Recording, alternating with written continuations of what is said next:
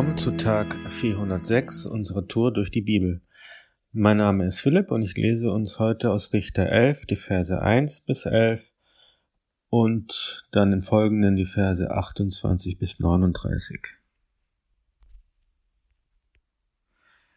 Es gab damals unter den Einwohnern von Gilead einen Mann namens Jephthah, der sich als ausgezeichneter Soldat bewährt hatte. Sein Vater hieß Gilead, seine Mutter war eine Prostituierte. Gilead hatte von seiner Ehefrau noch andere Söhne. Als die erwachsen waren, sagten sie zu Jephthah, wir wollen uns unser Erbe nicht mit dir teilen. Du bist der Sohn einer fremden Frau. Sie jagten ihn fort und er floh vor ihnen ins Gebiet von Tob. Dort scharten sich zwielichte Männer um ihn, mit denen er durch das Land streifte. Einige Zeit später rückten die Ammoniter mit ihrem Heer gegen Israel an. Da gingen die führenden Männer Gileads ins Gebiet von Tob, um Jephthah zu holen. Sie baten ihn, komm, führ uns im Kampf gegen die Ammoniter. Doch Jephthah erwiderte, ihr habt mich so sehr verachtet, dass ihr mich von zu Hause vertrieben habt. Und jetzt, wo ihr Not seid, kommt ihr ausgerechnet zu mir? Wir wenden uns an dich, weil wir deine Hilfe brauchen. Zieh doch mit uns in den Kampf gegen die Ammoniter. Dafür sollst du der Herrscher über ganz Gilead werden, versprachen die Männer. Jephthah sagte, werdet ihr mich wirklich zu eurem Oberhaupt machen, wenn ich mit euch gegen die Ammoniter kämpfe und der Herr mich siegen lässt? Sie antworteten, der Herr ist Zeuge, er soll uns strafen, wenn wir unser Wort brechen. Da ging Jephthah mit Gileads führenden Männern nach Mitzpah.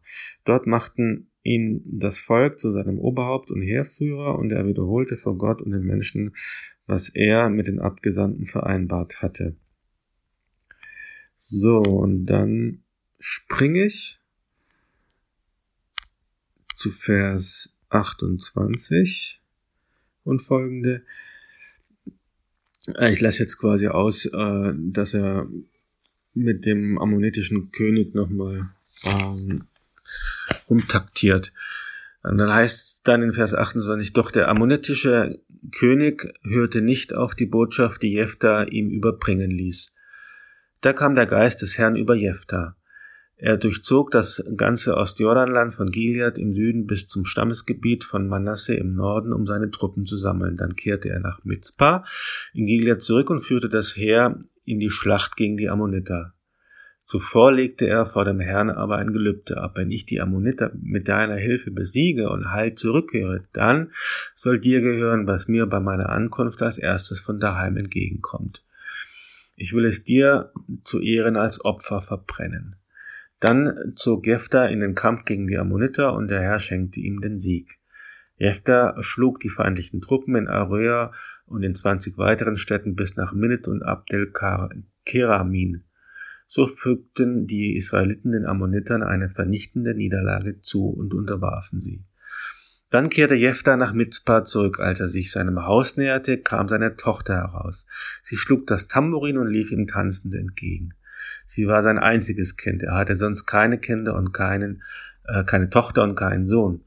Als er sie sah, zerriss er entsetzt sein Gewand und rief, meine Tochter, du brichst mir das Herz. Ausgerechnet du stürzt mich ins Unglück. Ich habe vor dem Herrn ein Gelübde abgelegt. Es gab, gibt kein Zurück.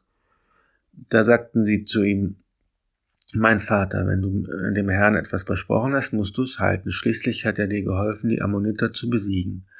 Mach mit mir, was du dem Herrn geschworen hast. Nur eine Bitte habe ich noch. Gib mir zwei Monate Zeit. Ich möchte mit meinen Freundinnen in die Berge gehen und darüber äh, trauern, dass ich nie heiraten werde. Jefter erlaubte es ihr. Sie ging mit ihren Freunden in die Berge und beweinte ihr Schicksal. Als die zwei Monate um waren, kehrte sie zu ihrem Vater zurück und er erfüllte sein Gelübde. Sie hatte nie mit einem Mann geschlafen. Ich habe mir hier zwei äh, Dinge rausgezogen. Erstens, ähm, bilde dir kein vorstellendes Urteil gegenüber deinem Nächsten, ganz egal, wo er herkommt, was er für eine Bildung hat oder wie er aussieht, was er getan hat. Ich selbst habe einigen Mist gebaut und hätte Gott nicht mit 16 ganz massiv in mein Leben eingegriffen, dann wer weiß, wo ich heute stünde. Jemand wegen seiner Herkunft, seiner Eltern oder seiner Hautfarbe zu verurteilen, ist ein No-Go. Und zeigt eigentlich nur die eigene Charakterschwäche auf. Jesus wendet das allerdings auf alle Menschen an, also auch auf eingebildete Partyhengste oder superreiche Yuppies, die mal soeben den Weltraum erobern wollen. Ich habe hier also doch noch Nachholbedarf, wenn ich so darüber nachdenke. Der zweite Teil hat mich länger verfolgt. Wie kann man denn nur so blöd sein, so ein Versprechen abzugeben? Wer soll denn anders aus der Haustüre äh, dem Hausvater entgegenkommen, als die, die ihn am meisten lieben? In diesen Zeiten waren Menschenopfer nicht unüblich in vielen Kulturkreisen auf der ganzen Erde. Gott hat es aber explizit verboten. In 1. Mose 22 gibt es ein, eine Menschenopfergeschichte, bei der Gott äh, viel mehr die Finger im Spiel hat, nämlich die mit Abraham und seinem Sohn Isaac, den er opfern soll. Bei Jephtha hier kommt Gott auffallend wenig bis gar nicht vor im Zusammenhang mit seinem Gelübde. Ein kluger Kopf hm, hat mir als Verständnishilfe mal gesagt, wenn du Gottes Wesen ergründen willst, dann schau auf Jesus. Jesus hat sich Gott uns offenbart.